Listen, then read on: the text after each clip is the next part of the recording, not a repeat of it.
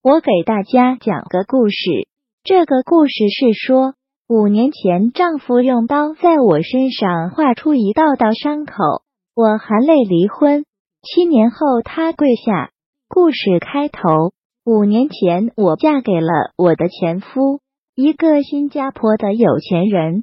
随后，我远离故土，陪着他一起去他的家乡。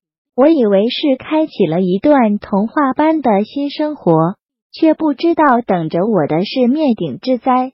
一开始，丈夫对我还好，可是后来我发现他越来越急躁，脾气越来越古怪，越来越离谱。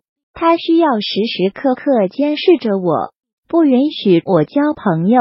不允许我晚上出门，甚至试图监管我的思想。不允许我看电视或者接触网络。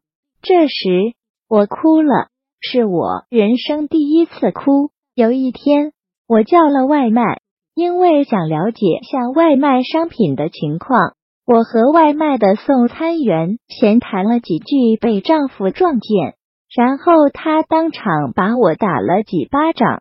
还对外卖员凶神恶煞的骂了几句，吓得外卖员慌忙跑了。而此时我还怀着孕，他却一点不怜惜我。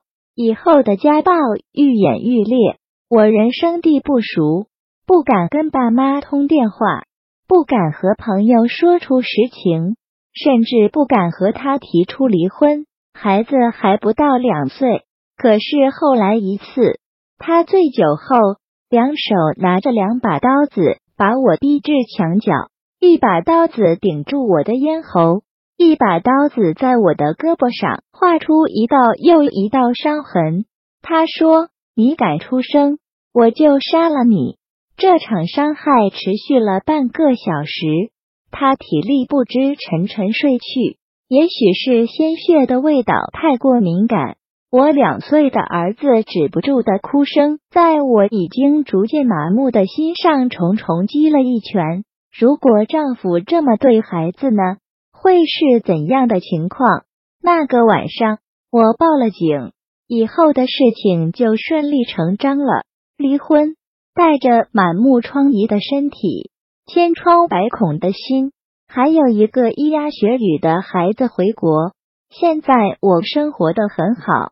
嫁了一个视我如珍宝的男人，我的儿子从不记得自己的母亲受过如此不堪的屈辱，只是和别的孩子一样的快乐。而我虽然噩梦早已尘封，然而伤害依然还在。失眠、消瘦、小脚趾错位的骨骼，是我至今不曾消弭的痛苦。后来几年。我前夫还不断给我打电话，说要把孩子领养过去，我一直不答应。昨天他又打来电话，说给我二百万，让把孩子给他。原来他因为一些突发原因，现在已经不育了。后来的妻子也受不了他的家暴，离婚了。他目前孤苦伶仃，说想让孩子继承他的公司。